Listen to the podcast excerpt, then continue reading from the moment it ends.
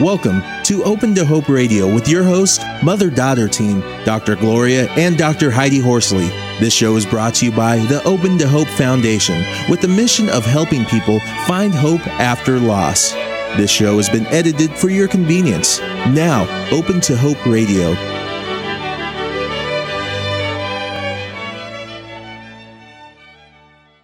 Our guest today is Margaret Margo, and our topic is double loss a mentally ill son kills his father and himself.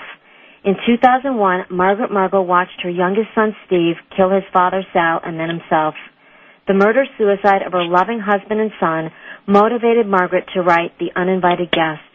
Margaret tells her story in the hope that other families won't slip through the cracks of the mental health system. On this show, Margaret will share with us the inner strength that sustains her. She is the founding member and resource development director of Listening Well an organization which provides mental health education and awareness programs for individuals, organizations, and communities. Welcome to the show, Margaret. Thank you very much, and thank you for having me on the show to bring, uh, to allow me to use my book as a platform to bring awareness, hope, educate, and most of all to break the stigma of mental illness. Well, Margaret, I was just really impressed by your book. It, it's a great book, The Uninvited Guest, and I think you can get it through Amazon, can't you? Yes, you can. Yeah, I'm trying to. Uh, I was just trying to get a uh, Blogmaster to put it on the blog, so hopefully it'll be on by the time we end the show or by tomorrow. But um, it's such a beautiful book, and uh, the wonderful pictures of your family. And I, I wanted to give people a quick rundown on your family before you tell your story because it is quite a family. It is. I mean, you in 1965, I think, believe you were widowed, and you had three girls: Peggy, Barbara, and Sherry. Right? Correct. And then you married Sal, and Sal in 1968, and Sal had three boys: right. Sal Jr., Sam, and Stephen. That's correct. And so, kind of the Brady Bunch. But when our, our listeners listen to this, and I'm going to remind them during each segment, the girls are biologically yours, and the boys are biologically your husband's. That's However, you really mixed it all up, didn't you? Yes, we sure did. And the only steps to our family was the steps walking through our front door. We were Mm-hmm. one big Okay. family. That's great. Yeah, you can read in the book. It just uh, emanates all the love you had for one another. Well, I wanted to start out a little bit with your whole, you know, your whole journey before we got into the, your last tragedy, where Stephen uh, stabbed your husband Sal and then himself. I want to talk about your journey early on. You uh, had a husband die as a young mother with three girls, right? I did. And Gloria and Heidi, I uh, dealt with the loss of my spouse at the age of 26. Wow. He was a young father, and we had three little girls, and he died of leukemia in 1965 at the age of 30. Wow, quite a loss. And, and was he ill for a long time, or? Uh, you know, he was diagnosed and died six months later. Oh my gosh! So very quick death with three small Very- girls. Yes, and um, and then of course, as you if you read my which I know you read my book, I lost my daughter Peggy at the age of thirty, exactly the same age as her father, from melanoma. Uh, in 1988, right? That's correct. Yeah. Wow. Yeah, Peggy died December twenty first, and was buried the day after Christmas in um, nineteen eighty eight. And then how many years later before you lost Sal and Stephen? Seventeen years. 17 years later. Well, and all those losses, I, I'm wondering, um, was there any, is there any preparation or is it all different? very different. And uh, the loss of um, my husband, my girl's father, and Peggy, I had a chance to say goodbye. We talked, we shared, we prayed together. Um, my background was very stark um, um, Catholic, Christian, Irish family.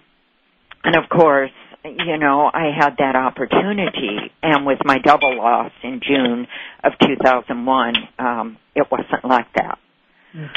So very different. And, and getting back, was it different having a spouse die? Because I know we have folks listen uh, to having a child die. You know, my Peggy was my firstborn. She was my introduction to motherhood.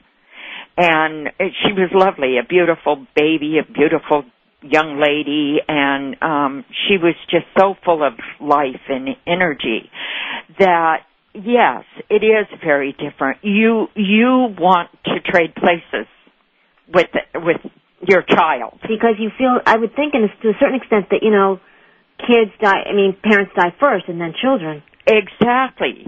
Heidi that's so true. And when you watch a young person. Um she was diagnosed with melanoma at the age of 28 and um we went through all the treatments and and all. And when it reoccurred 2 years later after she had gone into remission it was like the first day the doctor said your daughter's um a fourth level a fourth stage melanoma and it's very grim. That feeling just comes back and you say oh no lord why not me Mm-hmm. You know, I'm I'm the parent, she's the child. So it is. It's very different. And then having uh uh you call it a do you call it a murder with Stephen? I do. Uh and then having a murder yes. uh of your husband. Let's go for it looking at that way and then losing a child that you really um had raised. Well, you know, the double loss of Steve and his father on the evening that it it occurred in our home. Um, his dad had picked him up to come to dinner to share a, a nice evening, which we had done in the past. But this evening um, was entirely different. Steve was very quiet and very preoccupied. Thought he was in with the wrong crowd. You know, tried to get him the counseling he needed, and and he would just be fine. Mm-hmm. Yep. And we hear that story so much from parents who have had suffered from schizophrenic children because he didn't decompensate, which the therapy world calls it, until he went into the Navy. And, and that is not unusual, where they really go. Didn't he really kind of go to yeah, pieces correct. after he left? And after the death of our oldest daughter. And how did he deal with that? Stephen, that's when he was diagnosed um, he was in the Navy, had gotten all through boot camp, was getting ready to be shipped out, and Peggy's uh, melanoma uh, progressed, and and we lost her, as I said, in December.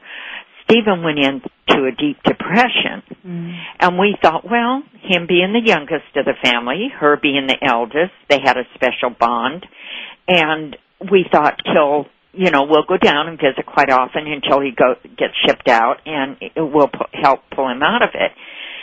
It didn't happen that way. The depression got worse and worse, and then he was diagnosed in the Navy and um, was medically discharged and sent home.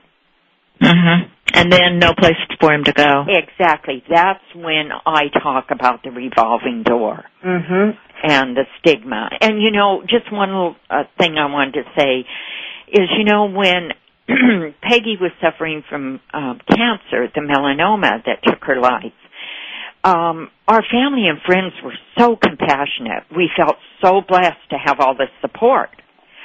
But believe it or not, due to the stigma, when Stephen came home with a a diagnosis of paranoia schizophrenia, it was very, very different they were caring, but not on that same level, if you understand. Mm-hmm. Well, and some, you know, people on some level think, okay, he could control it, or what's going on that he's like this? Why can't he change? Why can't the family change him? I mean, you know, people don't realize this is a disease. Exactly. And with all that love and care that we thought surrounded Steve, um, that he would never be able to to hurt we had never seen him violent. Mm, oh wow. He was such a handsome guy too, from the pictures. And you know, um, Heidi and Gloria, he was, and this just amazes me when I look at the other two siblings, um, Sam and Sal. I Stephen walked like his father, looked like his father in a uniform in the Navy. I, I put Sal's uh, picture side by side with Steve's. They were both Navy people. Eh, they looked identical. And I know I saw they looked a lot alike in the pictures. Very much. And yeah. were you saying that he wasn't violent until the night that he committed the homicide? That's or was there a history of violence before that? He was our peacemaker. Wow. Growing up. So can And- we go back to that night so I can get a better understanding of what it looked like and what happened? What happened was that um, due to the fact that Stephen was paranoid of schizophrenia and lived in a group home, he didn't trust the people that cooked his meals. Mhm. So his dad, being the Italian father, you feed your son. He Stephen had begun to lose quite a bit of weight. So Sal said, "Do you trust mom's cooking?" "Oh yes." Well, I'll pick you up every Monday, Wednesday, and Friday, and you can come and have share dinner with us.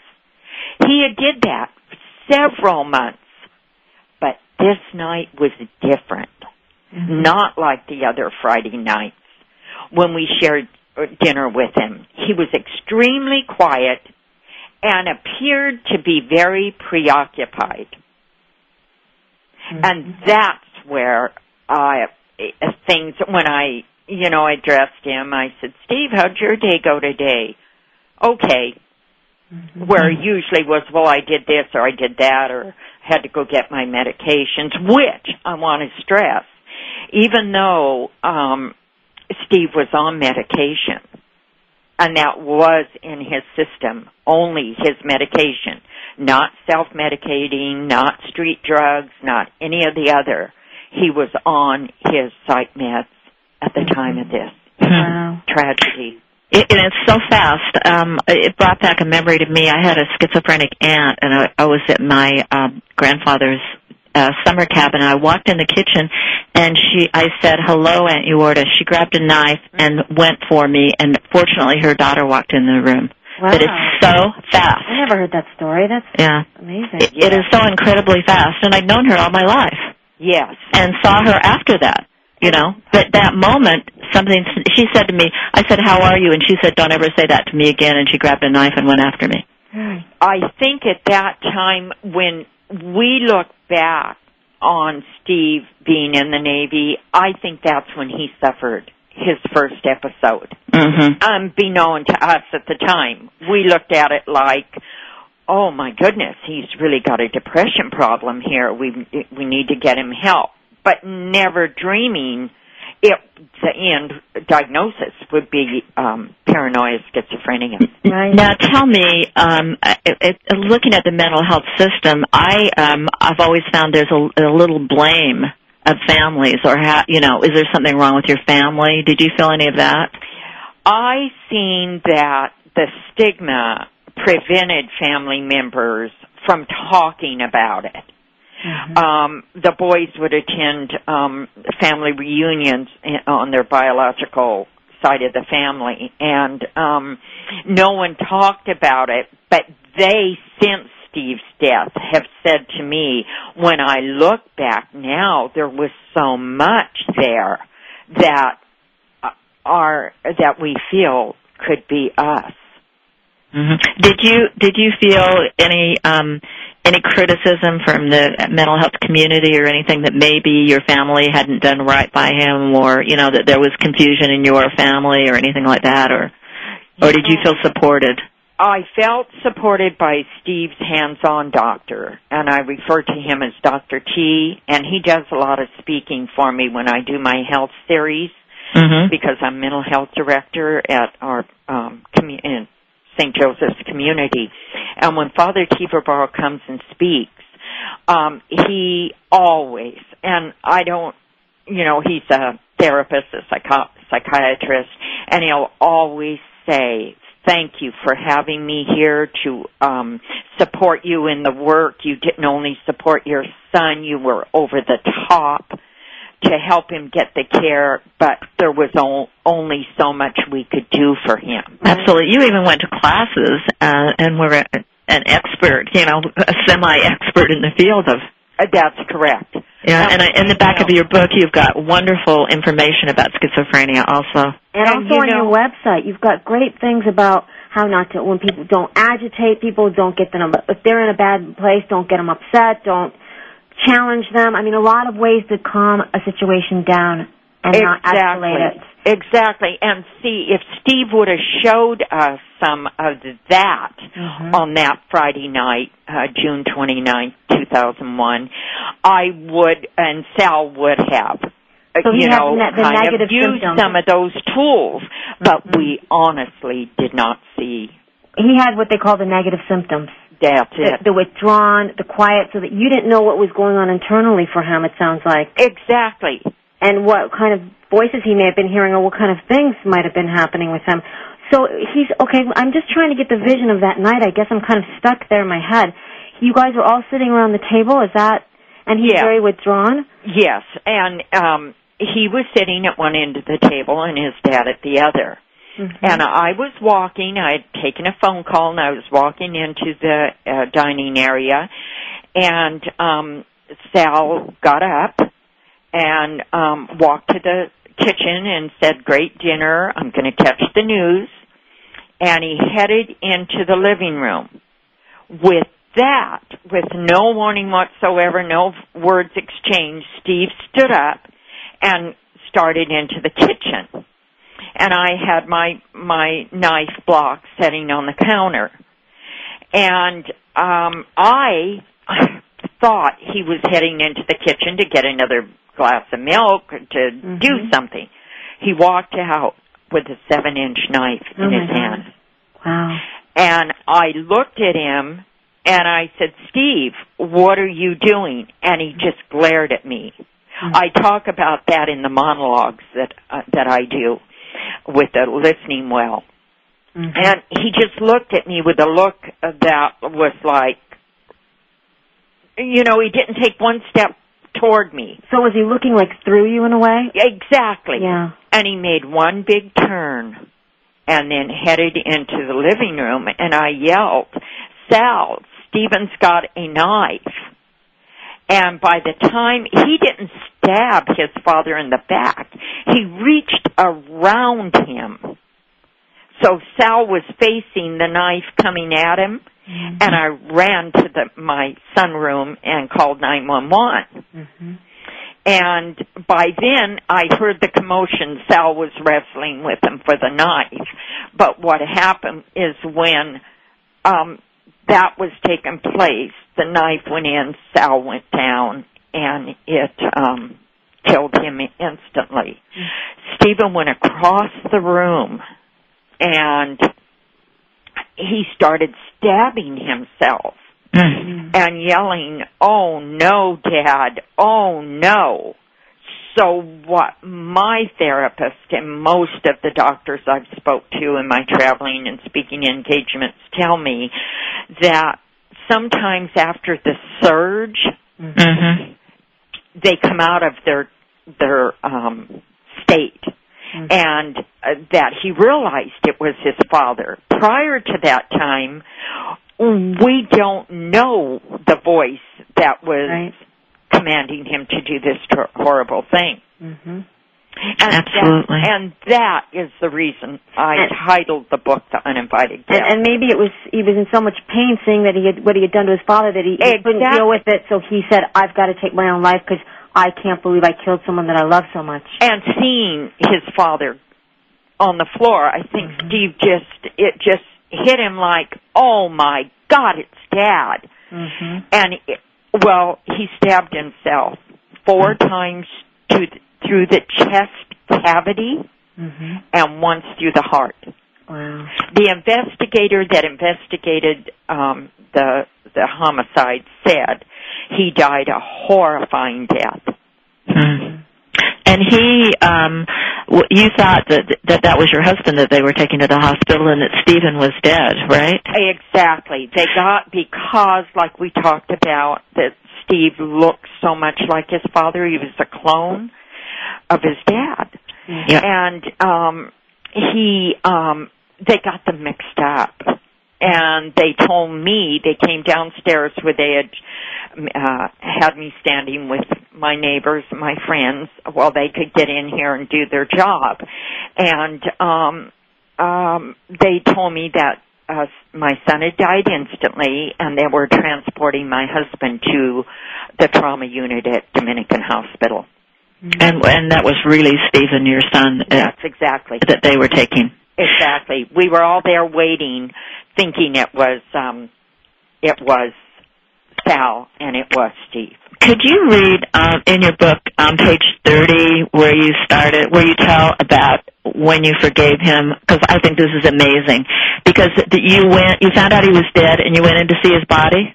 Well, what happened was um, they came in, the, uh, uh, Roy and the doctor that was working on Steve. While we were in this little room down the hall, came into the room and said there had been a horrible mistake that a young man who was a male nurse had attended high school with Steve and had surfed. We live on the ocean and he had surfed with Steve and when they kept saying, Sal, can you hear me? Um, Drew said, this is not Sal. Oh, he has a brother Sal and a father Sal, but this is Stephen Margo. I went to high school with them. Wow. And that's when they realized, and they came into the room and told us about the terrible mistake, and that apparently my husband was the person that expired in our family home, not my son. And then they said that they would prepare Steve and anyone that would like to come in and say goodbye could. And the part that I think about is, as a mother, I'd raised this young man since he was kindergarten he was my son. Mm-hmm. And I knew he could not have been in the right frame of mind to do what he did. And even though it was confusion and chaos and devastation, I knew I had to stand up and go in that room and ask God to forgive him. Mm-hmm. And then, and then, can you read from page thirty where it starts with I? Uh, you know, you did this reading for Stephen at his uh, when you do, scattered his oh, ashes. You want me to read the whole reading? you know, just that last paragraph where you say that that was the reading I did for Stephen, and I knew the forgiveness was in my heart, and then where it starts I, because I think this is okay, amazing. I stood up in that trauma room at the unit, and I walked into that room where they had been working on him, and he had been pronounced dead. I looked at that face, and I touched his head. I knew the Lord gave me the power to forgive, the power to understand that it wasn't in my control to forgive. It was the power of the Holy Spirit. And I know in my heart of hearts that was the only way I I could have done that. That is amazing, the faith and forgiveness forgiveness that you've had, isn't it, Heidi? Absolutely. And what and what a wonderful gift to give Stephen's siblings. And you able to know, forgive Heidi and their Gloria, the one thing that I, not one of my family, uh, my, his biological brothers, nor his sisters stood up to accompany me, it was my son-in-law Mm. that uh, just said, you're not going in there alone, I'm going with you. And he Mhm. walked in with me. Wow. Is this a son-in-law that also cleaned up the house after? Yes. This Um, is, uh, Gary. hmm and and you actually went back to the house. How did you do that? How did you get the courage to do it? And what would you suggest to others? Well, this is what I I felt in my heart of hearts. I stayed with my daughter Sherry for 6 weeks because they were doing all kinds of things here at the house and it had to be cleaned up and recarpeted and everything. So when everyone kept saying, "Are you going to go back home? Are you going to go back home?" And I thought this is the home that Sal and I shared. Not that I was trying to hang on to something that wasn't there, but a home is your home. And I don't know how and why the Lord has gifted me with this. Not once since I came back have I visualized that awful thing that uh, took place on that Friday night. hmm So you haven't had any nightmares or anything. Some of our folks talk about having nightmares. I haven't. Now you tell me why, Gloria. I haven't had to be on medication. And it's not about me. I feel it's just that the first year that I was in therapy, my therapist would say to me, Margaret, you have an inner strength you're not even aware of. hmm Where do you think that comes from? And I, I really can't say other than it's a gift. It's a true gift. And so, And you had, uh, was it this therapist you said wanted you to be angry? well, or said, "Aren't you angry?" Or one I therapist should be angry. I should mm-hmm. have anger. But you know, there we go again. If you think of the person that did so much for his son and he's gone, would he feel better about me being an angry, hateful, distraught person? Or would he want me to be the nanny that I am to my grandchildren, the mother I am to Sal and Sam and Barb and Sherry, and try to not be in a situation where I am not in control of my own life. Well, and you know, saying that you should be angry, we're passing judgment on how somebody should grieve, and we all grieve in different ways. That's so true. Absolutely. I know you were saying that Barbara um, was a- angry. Very angry. Mm-hmm. Very and- angry at her brother Stephen. Mm-hmm. How could Stephen do this? How could he have hurt his dad? You and Pop have done so much for him. But you know what happened, I think, there? They seemed to forget he was not in a normal state of mind. She says that now. She said, Mom, it was just that. He took someone, our pillar of our family. Mm-hmm. And but but you accept the fact that she agrees with anger, you don't, and Sal Jr. acted out at a oh. time with alcohol, which yeah. is Heidi and I have found that quite. Um, a lot of our men tell us that. Yes, and you know the sad part is that I think when you have that much anger and that much um confusion in your life after a terrible tragedy that they didn't take the time to mourn Stephen's death. Right. They were so involved in their loss of their father that they forgot all about this young their man. sibling, yeah. Yeah. Mm-hmm. Now, how? Uh, now, let me ask you. You lost uh, your first husband in 1965, and um, did you find any difference in in having a husband die of leukemia, having your husband murdered? Did you have any perspective between the two, or did you think it did, uh, it didn't matter?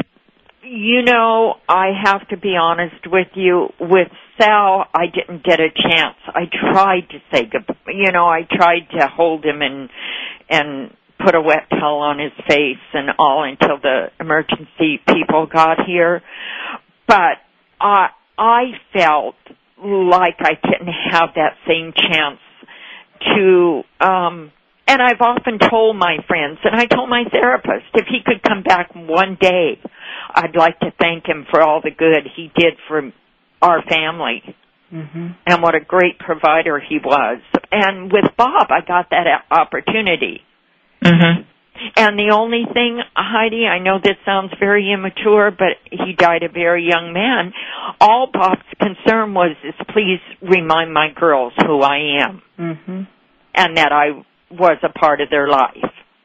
Mm-hmm. And and how about your children now? Peggy, uh, who died in 18, 1988 of melanoma, and then Stephen, who actually took your husband's life and then killed himself.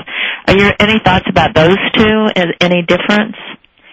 With Stephen, I just felt like Peggy wasn't in control of the melanoma.